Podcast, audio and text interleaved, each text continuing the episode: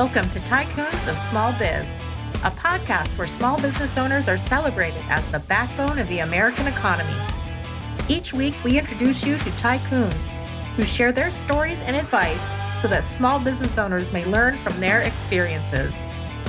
Tycoons is powered by Backbone Planning Partners and Pivotal Advisors. Join us now as our hosts connect you to today's tycoons. Good afternoon, tycoons, and welcome to today's episode of Tycoons of Small Biz. I am your host here, as always, Austin Peterson, coming to you live from a rainy Gilbert, Arizona. And uh, if this is the first time that you're listening to our podcast and you're wondering what it is we do here at Tycoons of Small Biz, we are a podcast that's put together by small business owners for small business owners. Our job really is to prop up the small business owner throughout the country. We believe that that's truly the backbone of the American economy. And we have an opportunity or a platform here to be able to tell their story each and every week. So we invite a new business owner to come on, tell their story, share their successes, share their advice, share their failures, whatever it is that they can do to kind of get their message out, but also to help other aspiring entrepreneurs and business owners throughout the country. So, with that being said, we definitely have a tycoon on the podcast today. But before I introduce him, I'm going to introduce my uh, co host, Gary Braun of Pivotal Advisors. Gary is normally in Minnesota, but he's coming to us today from Palm Springs, where he's enjoying a month in the warmer weather and getting away from those Minnesota winters. So, Gary, welcome to the show. Oh, I'm really glad to be here in Palm Springs because Minnesota is just getting pounded right now by snow. well, today's guest is definitely aware of what that uh, looks like and feels like. So we've got today's guest, Joe Churluck, president of Best Tool and Engineering Company uh, Incorporated, coming to us from Clinton Township, Michigan. So, Joe, welcome to the show. Thank you for having me. And yeah, we're going to be in the middle of it here tomorrow afternoon. So I think I, I should have went down to Palm Springs with you, as I didn't know you were going to be there. I probably could have made that a trip yeah, well, hopefully you play golf because that's essentially what Gary does. Gary Gary is the first person I've ever met from Minnesota that does not fish. Okay. Or hunt. Either one.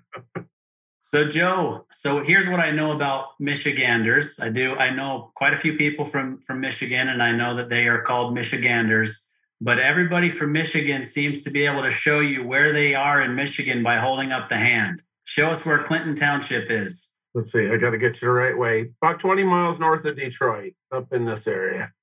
So if you're 20 miles north of Detroit, you're you're right on the Canadian border then, correct? Pretty close. Pretty yeah, from my house I can go into Marine City and see the flag on the other side. So yes, we're close to Canada to Canada. Gotcha. All right. So, Joe, before we jump into the business side of things, we always start by having our guests tell a little bit about themselves personally. And we've obviously had conversations ahead of time, so I know a bit about your story. But why don't you just tell us what you'd like us to know about you personally? Where'd you grow up? What's your family life like? Did you go to college at all? If so, what did you study? And, and then we'll kind of jump over to the business side afterwards. Sure, sure. I grew up uh, on the uh, west side of Detroit, suburbs there, a lower middle class family, nothing special. So, not a lot to tell. Typical childhood uh, for three brothers and a sister. Small house, three bedroom house. Before they started putting family rooms and living rooms in houses, small houses, you knew each other well. Um, you didn't have rooms for dresser in the in there. So you know, went to school there. Then my dad started a. Uh, he was a small, became a small partner in a shop. So then in my uh, um, early teen years, we moved cross town to the northern suburbs of Detroit. So that brought me out here and kind of started shaping the way things were going to happen. My dad was in manufacturing all his life. I mean, Polish family, it's Fat Tuesday, so it's the perfect day to have me on top of it, which is just a good, hard work ethic, manufacturing type people. So that's what was in my blood. That's what I knew. You know, I didn't know it when I was younger, but as I started cleaning up, sweeping up dad's shop, uh, you know, cleaning the toilets and things like that, right? When you're when you're young to make money on the weekends. So it it started, hey, the interest started to become to come there. And probably one of the things, and people talk about influencing kids for manufacturing younger. And I remember to this day, and, and we did a field trip in the third grade. Believe this or not, third grade, we went to the Ford Rouge plant, watched steel being pulled. Wow. And that's just an impression that I have to this day. We were on the catwalks. They probably couldn't do that nowadays. But here we are, third graders on a catwalk, just watching this hot steel rolling down beneath our feet. But that was a big impression on me, and just to be in this type of business. Yeah, that sounds. I mean, uh, obviously, I think that there's this this change that has happened in our country probably over the last 20 years. That might be a little bit of a stretch, but um, where there's there's just been this everybody needs to go to college mentality, and you know, you're well aware manufacturing jobs left the country, and you know, there's been a, a huge change there. So, kind of give us your thoughts on on where manufacturing stands today in the US because there does seem to be this shift kind of back, right?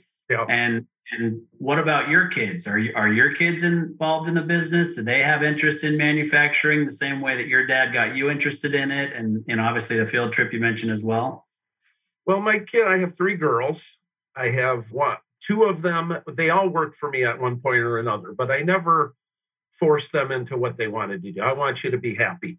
So my oldest is an artist. She does graphic novels and actually lives in Pennsylvania, but she worked for me, did my HR and things for about five years. They had it, they kind of had it made in high school because they got to work for dad. So what would dad do? He'd bring parts home for them to trim during the week after homework.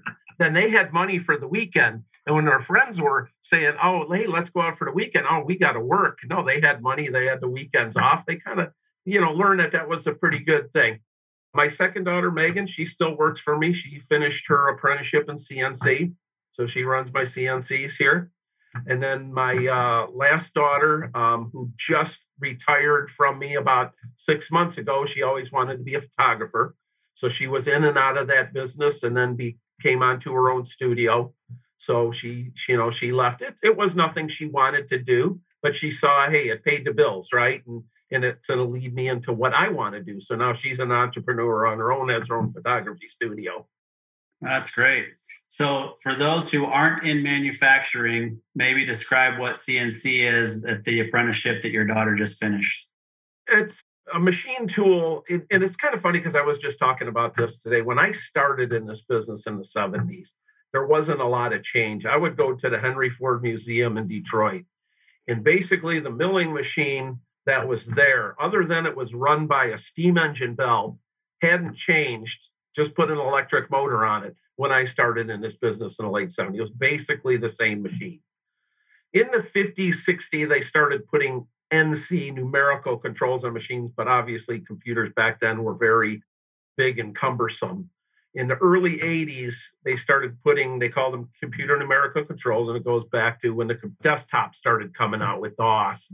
So these computers started to get, uh, machines started to get a little more sophisticated in how they ran X, Y, and Z and the programming of them. So you could do, rather than doing it taking you days to set up to do a long run, now you could start doing short term parts on them, onesie, twosies, and things of that nature. So these machines basically are run by code. They can be manually programmed with X, Y, and Z positions. So there's some math involved, and they used to be very math heavy. Now, computer programs that are out there now can handle all the math. You can see it on the screen, run cutter path over it. It's a lot more productive than it used to be. I can tell you in the 90s, I had about a dozen guys, and I do double that volume and sales with half the amount of people. So it's just the productivity factor has gone up so far. All right, so I want to have you circle back, and then I'll let Gary Gary jump in and ask a question. But so, in your mind, what's the state of manufacturing in the U.S. today, and what do you, what does it look like in the next ten years? It it depends. Like with any company, it's not even manufacturing, right? It's no matter what you're doing and what that business line is. One of the mistakes, you know, I'm in I'm in the automotive industry area, right? We're in Detroit. Uh, my sales guys don't even touch this area because I don't want automotive. They're too cutthroat. So I kind of stay away from that. And because our business is so diversified, we're not having any issues and we're getting things coming back from overseas. What, what's happening with people is they want it made closer now. They've done the go to China back and forth, traveling to China, and the issues that you have back and forth. Now, a lot of that's being, and there is still th- certain things that, hey, third world countries can do better and cheaper, right? they can make a toilet brush. But if it's got to be something that's good, maintain tolerance, got to be held, then that's got to be done here. And they want it done as close as possible to their backyard. So in the state of manufacturing right now, and I always ask the salesmen, those are the best gauges, sales, my steel salesman, everybody that comes in, those are the guys that I ask, what's what what's happening out there? And they're all saying the same thing. Depends on what you're doing. If you're focused on just one industry, you're not going to be around too much longer. If you're diversified out like we are, you're gonna you're you're strong and you're busy. So we're busy. We're not having any issues. Um, I wasn't thinking this year was going to be that great. Again, with economic conditions, what they're forecasting. So you just, eh, you know, here you go as an entrepreneur getting off track of our, our discussion is when I started this business, we made a product off a print, right? Didn't care what was happening outside. Now you have to be an economist, right? Because things are happening overseas that affect your business and what work you're going to get those are the kind of things that really drive it. And I think that's true for any entrepreneur. It doesn't matter if it's manufacturing, but manufacturing is well and good if you're keeping up on the current technologies and you're diversifying your sales. I have a lot of uh, manufacturing clients myself, and I think the whole COVID pandemic thing kind of opened their eyes because I think a lot of people were really shifting business overseas because of cost and they could do it cheaper over in China and everything else. But then when we ran in all the supply chain shortages and everything else, it's like that that's a pain. I can't wait all the time for China to ship stuff over, and they were shut down. And I think it's changed people's perceptions. Are, are you seeing the same thing? Well, this actually it started in 0809. Okay. 0809, where everybody else, I mean, I was I don't know how I was the lucky one. Effectively, Rome's burning around, right? I go out the door and there's a for sale sign on every building on my street, and I'm buying new equipment. Okay, at that time, we just happened to hook up with a company to do medical carts. It was for medical IT. Government had mandated you're going to have to have uh, everything on computers. So we were right in that rush with that. So how this came about was the gentleman, the company I got involved with they were getting their carts from China. Well, they couldn't get them fast enough as fast as they could sell them. So he said, you know what? We're in the Detroit area. I got all these unemployed uh, engineers at the big three. Let's bring them on. And he said, hey, I'm going to reinvent the wheel here, come up with a better mousetrap, which he did. He grew that company uh, exponentially from, I think they started at 5 million and within three, four years, they were at, he sold it at 80 million. Wow. But he saw that value of I can't I can only get so much from China and I have this so he sourced everything here everything he possibly could. I mean there are still things you still can't source in this country because it went away and it would be too expensive to bring it back and restart it here. But the better portion of everything on this cart he sourced here then he was able to deliver and deliver on timely fashion to the customer so we kind of saw that start back then Joe, I'm, I'm always interested with entrepreneurs what made I read a little of your background, I saw your story on your website and everything. What made you make the leap? So you bought a one man shop way back in '91. Yep. You kind of grew up in the business and whatnot. What what makes an entrepreneur suddenly go? I'm going out on my own, which is scary. We, yep. We've been there yep. before. You know, did you have customers lined up already, or that first leap is always interesting to me. So tell me a little bit about your story. Okay, uh, this and this kind of interesting because it's good for anybody because to, to preface this, I see a lot of talk, a lot of articles on LinkedIn, and people want to teach entrepreneurship. Okay. I'm not sure. I mean, I'm never saying never, right? But I'm skeptical that you can teach it. I think you can nurture it in the right people, right? That may not have had the opportunity, but there is something there. So in, in that, it's a little bit of a, a little bit of a story here, but I'll kind of go through it because it is interesting because I, you know, I wasn't born this this lower middle class family. So I wasn't born into money, didn't have money or anything. My dad was a small minority partner. His company only lasted about 10 years. You know, I started in co op in high school working in a manufacturing company, and they offered for me to start an apprenticeship. And I says, Well, you know, I'm only in hmm. 11th grade, right? In high school, they said, We don't care. So I was in 11th grade. I was going to school at high school till noon, working from noon to six o'clock in the shop, and then going to college at night, starting in, in the 11th grade. That went till I was 29 years old. I once I started, and that's a good way to do it. Pay as you go, never had a student loan. So I I got uh, I finished my journeyman tool and die maker apprenticeship, and I said, well, I'm going to keep going. So I got a manufacturing engineering degree and I got electrical engineering degree to go with it. So I uh, then I just continued working. But about that time when I finished school, I kind of hit 29 and said, you know what, I'm I, am schooled out. I've put 10, 10 plus years of school. I should have a doctorate right by now. I got like, uh, but again, it was all by while working full time. I mean, I'm working 10 hours a day and going to school at night. So what it really ended up happening is I kind of started getting bored. I all my life I, I had bought my house when I was 25. I got all these degrees done, set all my goals, and I hit all my goals. I'm 29 and I've hit all these goals. So what do I do now? Because I didn't think beyond that because I didn't think that would happen that quickly, right? So it it really boredom. I started doing work on the side. I started programming CNC machines on the side. I hmm. started I don't know if you guys remember when they started with desktop computers, when you could start buying parts and put computers together yourself. So I started selling those, you know, put the DOS in it and train people how to use it. You know, it was kind of that, you know, you're going on a date and it goes, no, it's not a date. It's kind of like, no, this isn't a business. It's just, it's not a, it's not a date. It's not a business. Um, but just, you know, so I was doing this on the side. And I remember when I was working, I, going back in the mid 80s, I was working at my dad's company, and one of his part time employees come up to me and he says, you know, he was really impressed with my work ethic and all and complimenting me. He says, You're going to be a business owner someday. And you know what I said to him? I said, I'm not that stupid. okay.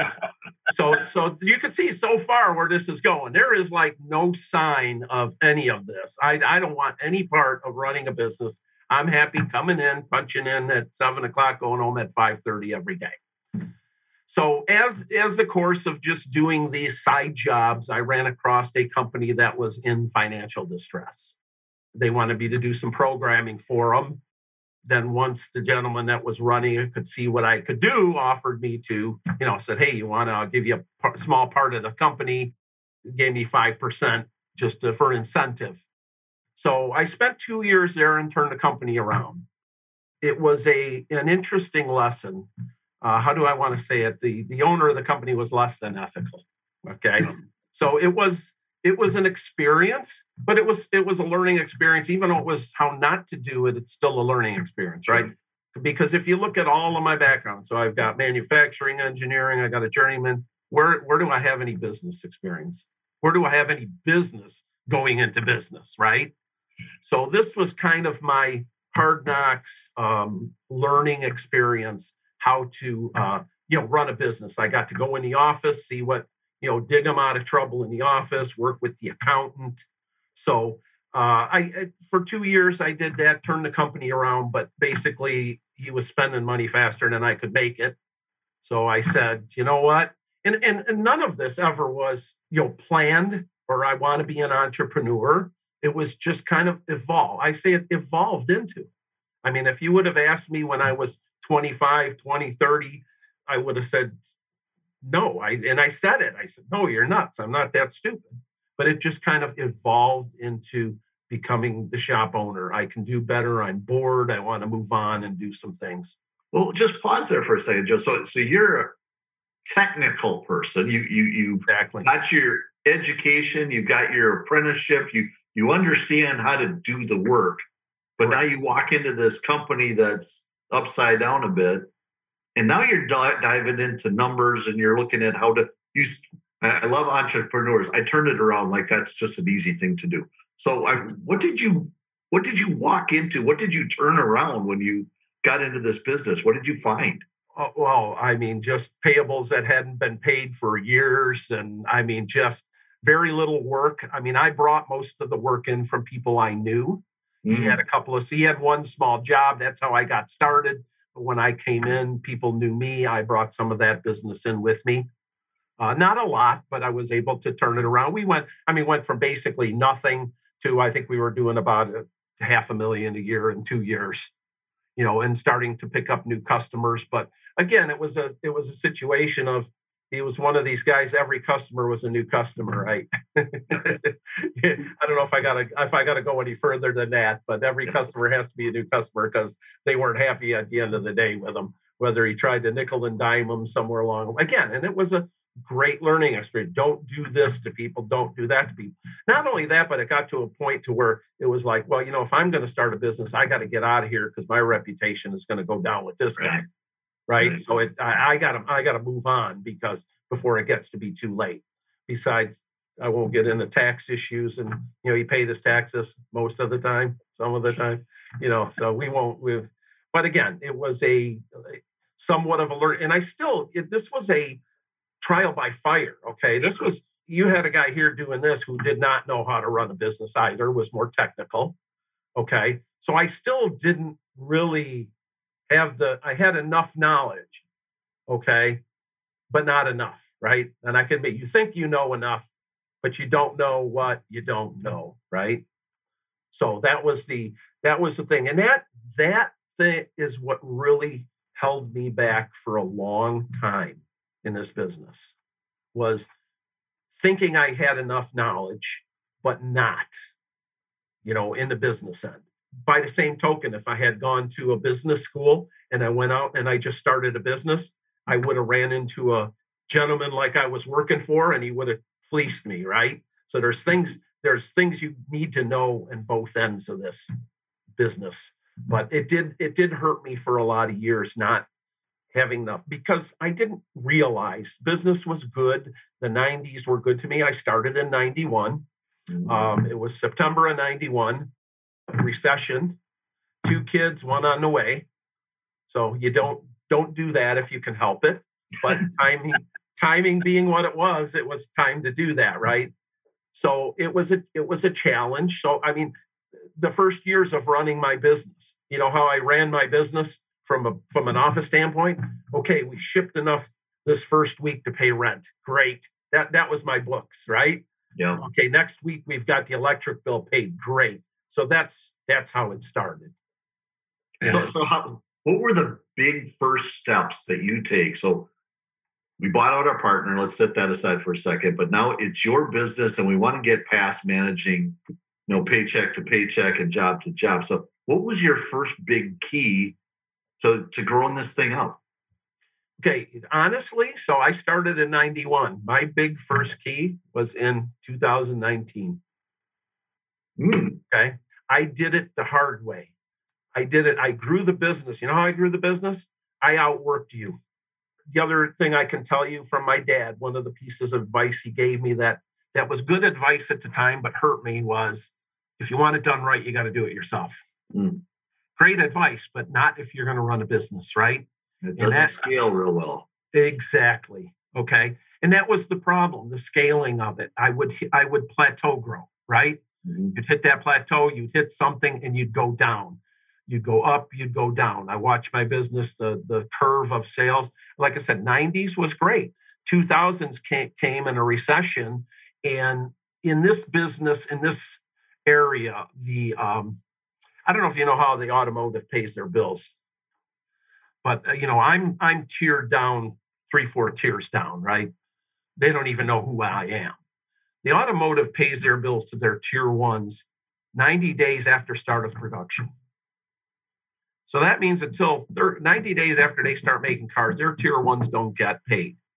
So all during the late 90s, what was happening in, in this town was you had companies going out of business, going in front of a judge saying, I'm filing bankruptcy. I have 50 million in receivables and I only have 20 million in payables but everybody was cash broke.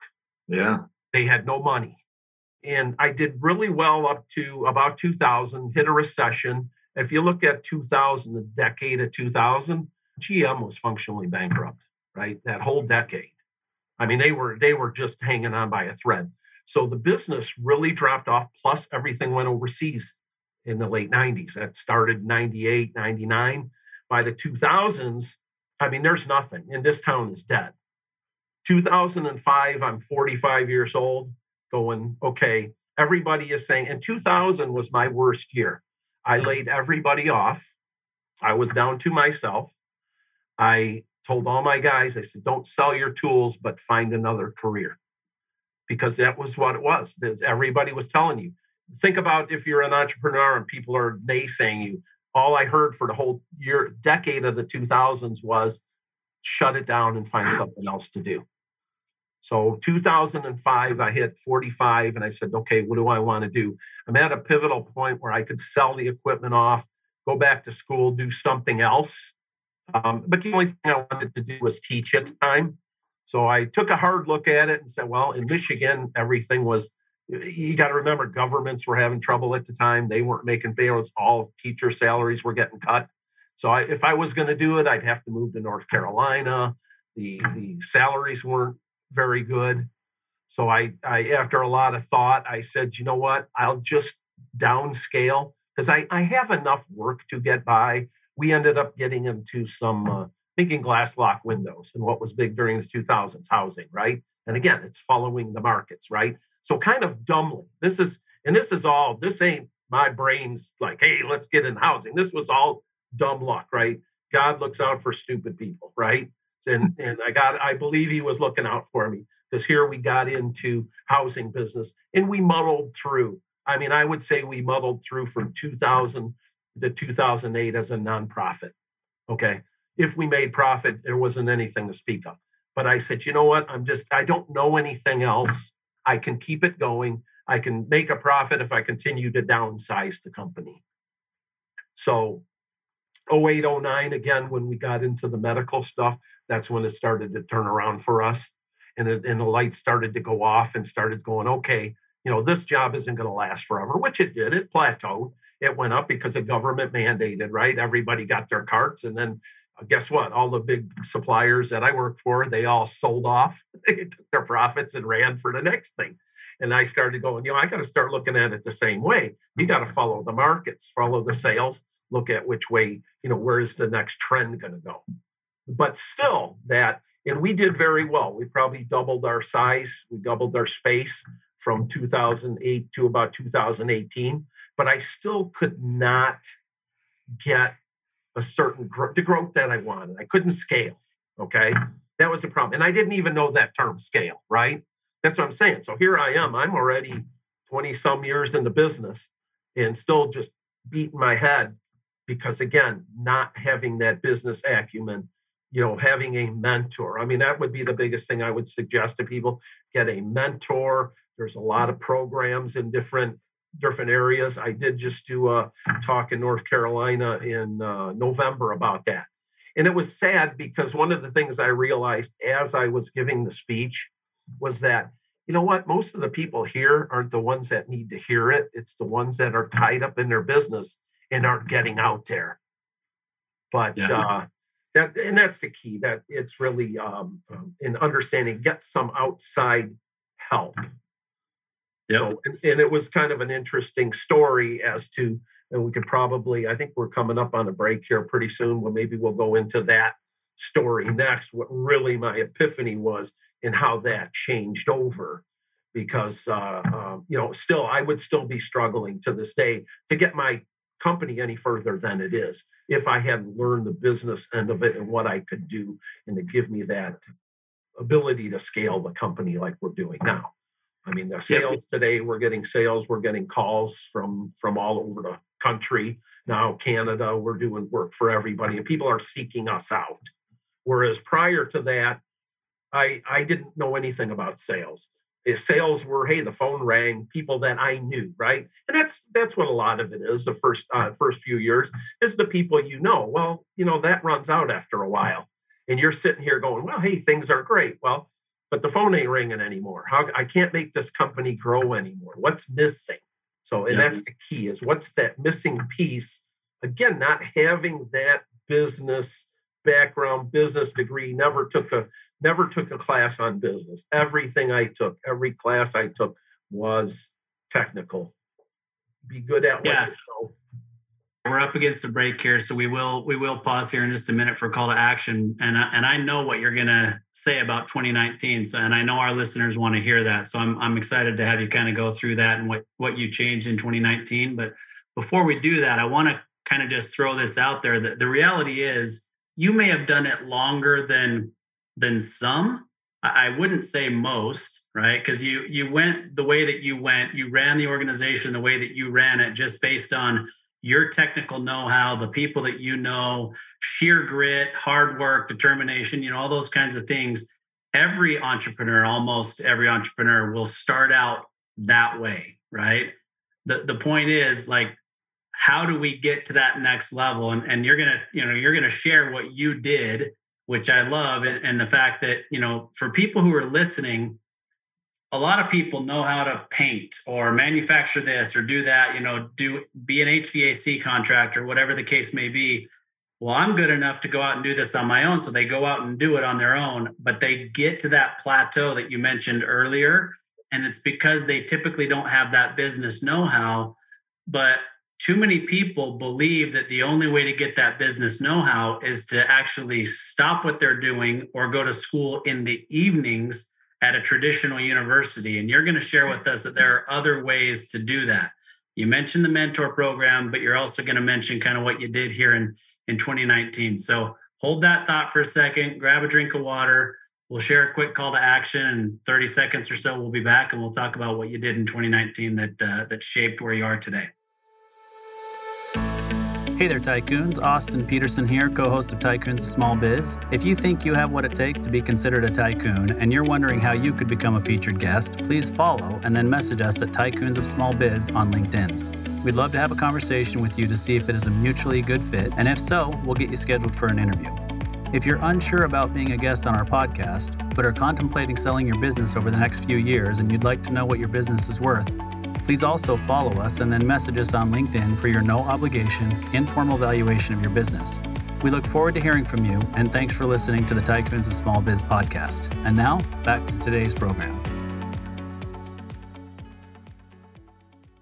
All right, Tycoons, welcome back. Austin Peterson and Gary Braun here, co hosts of Tycoons of Small Biz. We're talking to Joe Churlick today, president of Best Tool and Engineering Company out of Clinton Township or Detroit, Michigan.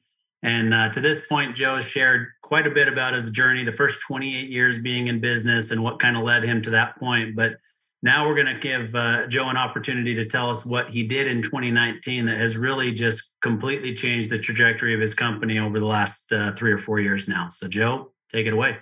Okay. Well, Austin, like you said just before the break, and uh, we we start our business because we're passionate about something, right? And it doesn't have to be many; it can be anything and I look back when I started, uh, it basically it's a wing and a prayer, right? Most business owners they start with a passion for their work, right? I can do it better attitude. I can tell you after now 30 years in business, learning the hard knocks way, the one definitive statement I can make is passion is not a strategy and passion is not a plan. That's the problem.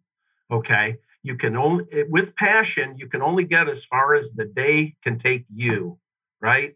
Not only that but i fought that thing with my dad you got to do it yourself if you want it done right. Well guess what? Why could i not scale? You can see the the, the fallacy in that.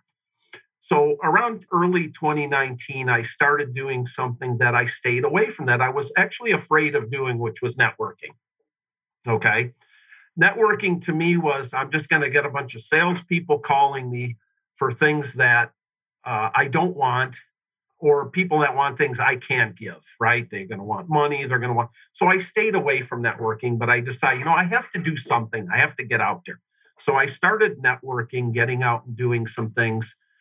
Out of the blue, I get a call from my county um, economic development.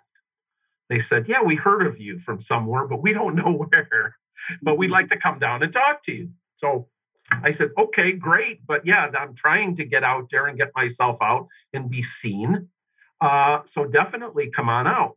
So they came out and they had, and again, this is just look into this. Get everybody all over the country.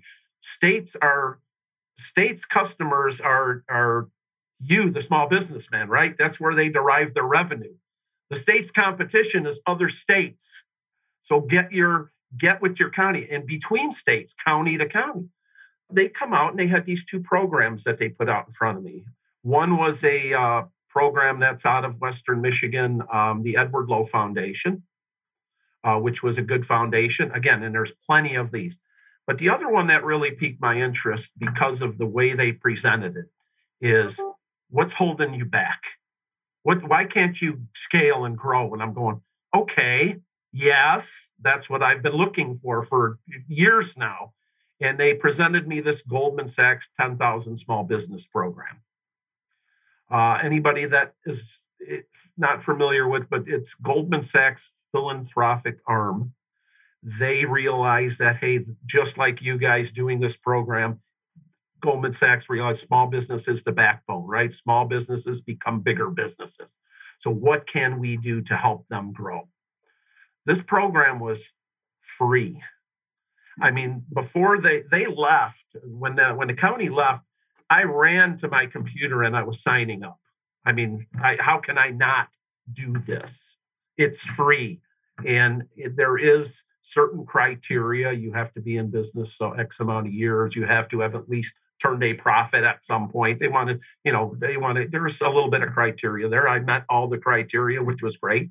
And I was luckily, other people hadn't been accepted. I was accepted on one of the first go throughs that we went through. This program changed completely my whole thinking. This is, I call it an MBA in a box. It was a three month program it was Fridays. Okay, all day Friday. You left the business because that was the first thing they asked you in an interview was who's going to run your business while you're not there. Well, I was well established enough to where I'm here now and it's running and I have people there, so I'm okay. But um, they asked me what I wanted to get out of the program, and I I told them, I, yeah, I just keep hitting this ceiling. I cannot grow this company. I get so far and I stop. I hit a I hit a ceiling one way or another, and I can't figure out what it is that the problem is to get me moved moved on. Um, they asked me if I wanted to know about the program, what was going to be involved, and I said no. Surprise me.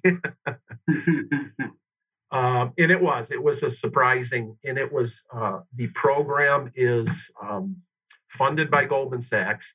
It is the business whole business portion of it is um, that the curriculum is set by Wharton School of Business, and the uh, uh, the teachers, uh, people that they have come in, are just top notch people. Local universities are involved. They fly people in to see. You know, they had a negotiations expert.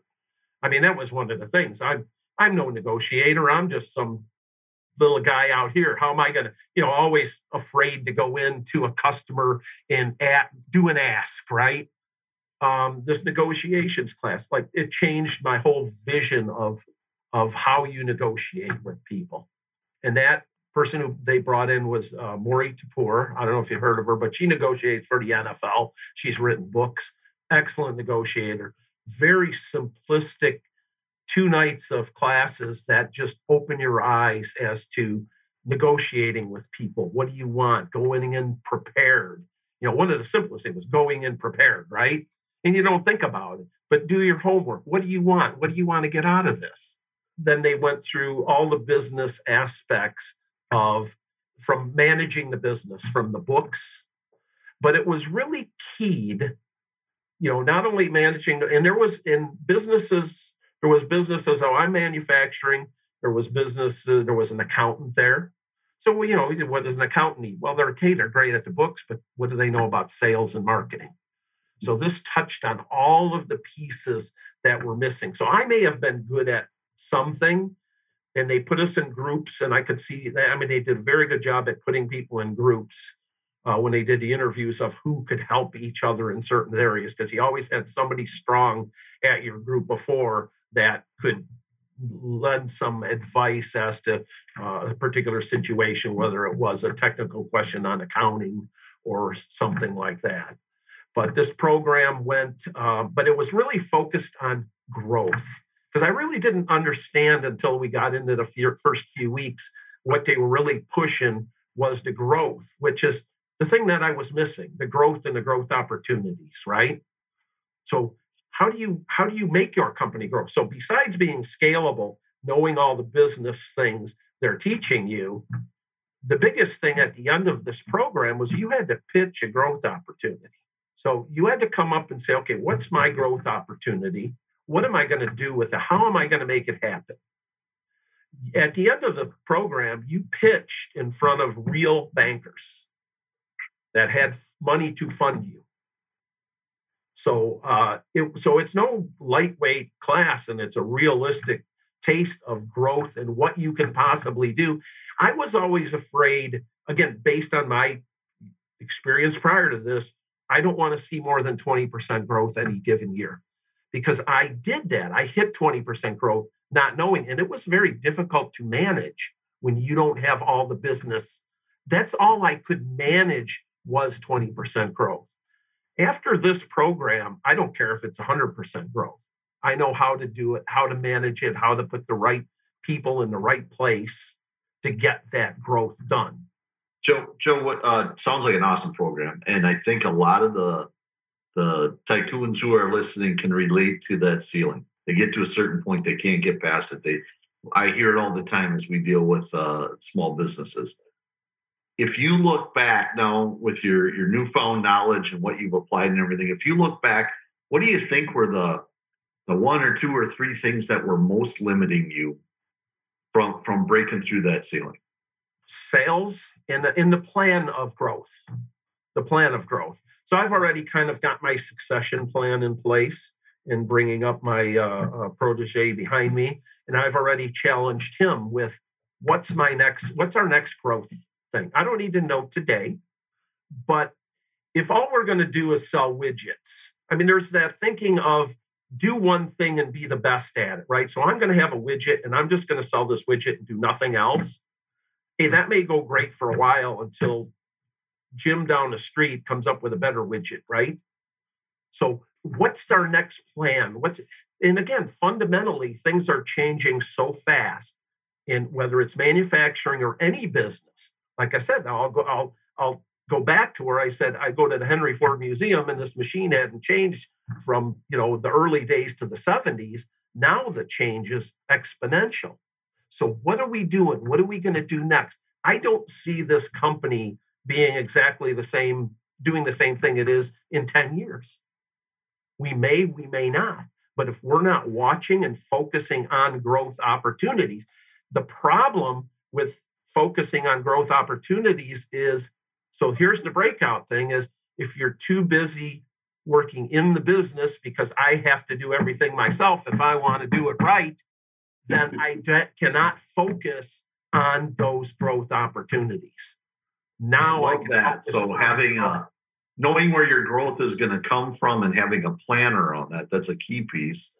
Yep. And then you just kind of threw in the word sales and my hair on the back of my neck went up because that's my that's my wheelhouse. So so what about sales did you learn that that you had to do differently? Well, get a sales department because I didn't know the difference between sales and marketing, right? If you would have told me what's the difference between sales and marketing, I'd, I'd have been honest. I'd tell you two years ago, three, well, this is nine, I'm time's flying, right? So in 2018, sales and marketing, they, they meant the same thing to me. Yeah. Right. And networking, getting out there, hiring a sales team to do things, having a plan, what we could grow, what is our strength? Fundamentally, we're a plastics company, okay? we can do cradle to grave we do products where we drop ship for customers out or anything in between okay well if you if you want a plastic part you can go to google an injection mold company and mm-hmm. say you know there's a hundred of them i'm not that biased to say i'm the best in the world. We're a good very good company and there are a lot of other good companies competitors. But what can i do to set myself apart? Yes. And what this did, and it's something that actually that brought out in me this class that I wanted to do, was since the 70s, we were involved in plastic bonding welding. And it really showed me this class in, in developing this growth opportunity um, and how to look at it, how to plan it, and say, is it going to be feasible? There was a, I found a big hole because in this welding market, there is nobody that does smaller run stuff. The equipment mm-hmm. is expensive. So nobody does smaller run stuff except us now. There's there's I, I don't know too much competition. So now that's how we go in with our marketing. We offer you this. This is something other and people are now seeking us out for that expertise because normally our business from the welding came from the machine manufacturers who sold the tooling that we made to go in the machine okay with the machine as a turnkey product and that's the way they liked it that's the way they wanted it and that way they could button it all up and have a sale never did they think you know you could increase your sales with a smaller you know get the smaller guys to be able to do this they sold it as kind of a turnkey. This is all it's good for, but the machine can be retooled for anything you want. That, so that's, that's a huge that's a huge lesson. I mean that right. So I, I find this. I find any business has a hard time differentiating themselves, but you found the segment that you can talk to. Now it's go find everybody within that segment that needs short run. And, and now your salespeople have better direction and everything else. That, that's brilliant. That's awesome because what we, what we did in, in one of the classes I had at Edward Lowe on sales was we everybody was looking for the magic Google thing, right? How can I be on the first page on Google, right? And I said, you know, we don't have to be on the first page on Google for injection molding, but we are if you go look up hot plate or vibration welding. You'll get the machine manufacturers, then you get us. Now we have people, we're the first ones to come. We're doing work for Buell Motorcycles is coming back. You go on a bike week since you're down there? You'll see our you'll see our work on Buell motorcycles. How did we get that business? Because, and I specifically we ask now, right? How did you find us? He said, Well, they're in Grand Rapids. He said they typed in hot plate welding in Grand Rapids. Nothing there. Hot plate welding, Michigan. Guess what? Guess who's first? There. Okay. Nobody else can do it. He's and he even said we have multiple molders near us that could do this job, except they can't weld these two parts together. Mm. So who gets the job? We've got a new one that we're working on developing. It's in the battery sector, and uh, they're out of British Columbia. They seeked us out the same way out of Google because of our expertise in plastic welding, because they need two parts, but it's not a high volume. It, uh, it started out at 3,000. Now they're saying it's up to 8,000. So obviously, right there. So now we have people, now we've got people coming to us looking for us. You have to be a leader, not a follower. Okay. And that's the other big thing. You want people to be copying what you're doing, which is why I say, what's our next growth opportunity? I don't know what it is yet because we're still following through on this one, getting all the equipment we need. But you've got to continue to look forward and say, what's that next big thing? What do we need to do? Is it something a little bit? I mean, you want to stay within your area of expertise, right? I'm not going to go start a car wash. I make plastic parts. stick it, stick with what you know, right? but there's still a wide variety. Um, in my case, in plastics, it's a blessing and a curse. But what is plastics in? Everything. Yeah. So my market is huge, right? But that's also a curse. How do I target all that market? There's not enough money to target all that market. So yeah. that's why we kind of honed in on utilizing this specific. Okay, this is what we do best. This welding. Let's do that to bring the work in. Now that that is a, a, trap that a lot of companies get into is they know how to do this thing. They're like anybody could use it, but it's really hard to become a master at everything. You know, you, you have to understand what's important to each industry and how they use it and everything else. And even the salespeople that you hire for that is going to be different because their their knowledge is going to be different. Right. And we we do a different, we technically sales. Like I have a good salesman. He's excellent at running down the leads. But when he finally gets that lead, me or one of the engineers will go with them that can talk technical, right? Because if I'm going to come and sell you something, you know, we've all been through the salesman thing. I don't want to hear the BS. I want to hear what you can do for me. So we want to. So you know, again, it's it's it's identifying those kind of things. But again, backing up, I can't uh, uh stress it enough. Is if you're working, if you're out there every day working on your business and, and turning handles on a machine, or you're out in the store running the cash register, you don't have time to think of these things, right? I wouldn't have had time to think, how can I leverage this knowledge we know into the sales because why? Because I'm not. I'm working again. What did I do for 30 years? I outworked you. Man, I, I put you out of business because I worked 12, 14 hours a day, seven days a week. Wasn't that great? And thank God my wife is still with me. Okay. I've given her plenty, plenty of reasons to, to suffocate me in my sleep, I always say. But you know, she she understood I was doing what I was happy and what I was passionate about. But again, having that time in the business to think about your sales and your growth and those things. That's the key. That's if you want to grow. You've got to get away from you have to do everything. Right people, right spots. Again, part of the program was hiring the right people. How do you find the right? I mean, the first thing I started looking for when I got out of the program was executive assistant. Right? I said I got to find somebody to do all this uh, menial stuff that I have to keep running down myself to give myself. Where can I give myself more time? Where do I need to put people in certain places?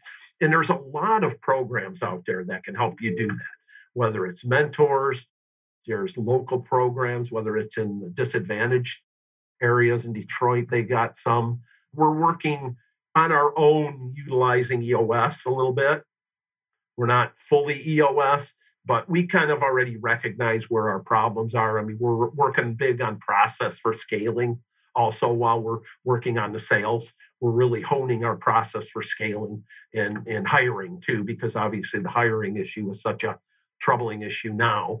So we're working on a full training program where we can just bring people in off the street if they have the enthusiasm to do it. We'll teach you how to do it. Yeah, well, excuse me. What I hear from you, Joe, is you know you, you, ran this business for 28 years by blood, sweat, and tears, whatever it took to to make it kind of you know stay together and, and figure out a way to make a living for your family and you know at different times for other families and other times it, it was just you know your family. Um, but then you know what i hear is i'm trying to do some quick math. You're you're probably 62 63 based on a comment you made earlier.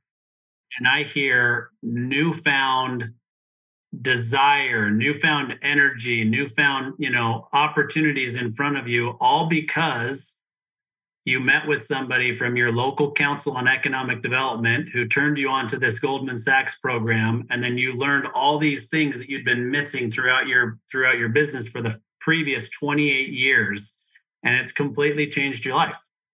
Yes, get out there and network. Like I said, that was probably my biggest mistake was not getting out and networking with people, talking to people. And it's so much easier now. You know, just on LinkedIn, you can get into groups. There's there's uh, roundtable groups, right? Management groups. You know, the other thing I was always concerned with was the one we went for a, a weekend at Edward Lowe for a retreat. if you got a chance, look up the Edward Lowe Foundation. It's a fantastic organization. But we went there, and and the first evening we're we're introducing each other. So you know, I'm okay, I'm who I am. I do plastics.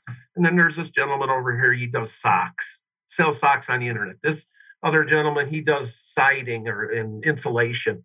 And I'm and I'm sitting there going, Where, where's the manufacturing people? These people don't know what my business is like. They don't know what my problems are.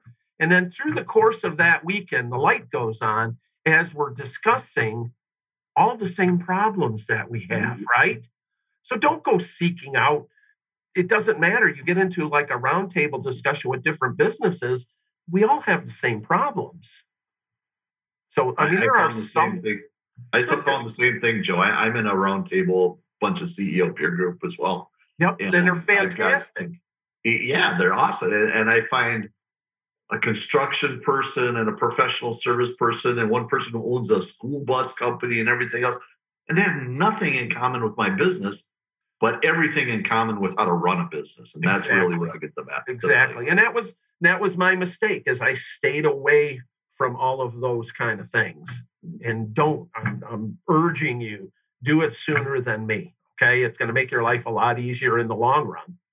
I mean, I spent, I remember one night I was spending it, ended up uh, having like a evening just get together. And I was the guys that were selling their socks on the internet it was the first time that they started getting competition and they were losing sales. So, you know, at least I could give them, from my perspective, hey, my sales have just been a roller coaster. Here's how I got through. You got to persevere. You got to do something different. Um, so, yeah, definitely get involved. Get involved in programs. Uh, again, county, start at your county economic development, your state economic development. I mean, they're all there to help you succeed because at the end of the day, that's where their revenue is derived through our tax money, right? They want you to succeed. I mean, they're they're the enemy, right? It was like the other thing the Goldman Sachs thing taught me is I was I was all under the impression that the banker is my enemy. Okay. And mm-hmm. now I have the best relationship with my banker. Why? Because now I know how to talk to him. I know what he wants to hear, what he was expecting. Okay. And I understand what I'm talking to him about. So I, every year when we we re-up our credit line, I always almost do like a uh, um, uh, at, at a publicly held company. I give them a synopsis of the year where I think we're going. And you know what? I never have a problem. I always used to have problems, man. I probably change banks more than people change their socks, right? And now I've got a good relationship with a banker because I understand from his perspective what he's looking for. Well, I'll tell you, Joe, your your energy is infectious. I feel like we could talk all day, but you know what you've shared today with our audience and with us uh, as the co-hosts, I think has been invaluable. It's great to see this newfound energy of somebody who's owned a business for over 30 years now and this foresight into the future and this excitement for the future. So I want to I want to tell you thank you for being willing to come on our podcast and share your story and and hopefully there are plenty of people who are listening and, and realizing that this is you know this is them. They're living this and there are some things that they could have picked up along the way today in our conversation that will help them to to be in this the spot that you're in today as well. Yep. Yep. And anything i can do to help you know i'm willing to give back and and uh, so yeah that's that's the thing is, is yeah. get out there and get yourself out there. Yeah. So what's the best way if anybody wants to reach out obviously whether it's you know they need the the plastic moldings or the the welding done how do they get in touch with you or for you personally for from a mentor standpoint or any questions they have uh, website www.bteplastics.com and my email is joe.com Sherlock at bteplastics.com, which I use BTE Plastics, but I bought the company. It was Best Tool and Mold, and I kept Best Tool and Engineering. I thought it was pretentious, but I said, you know what? I'm going to make, I'm going to live up to the name. It forced me to live up to the name, right? And I said, I really don't like the name, but I kept it for that reason. Just again, hard headedness. Well, that's great.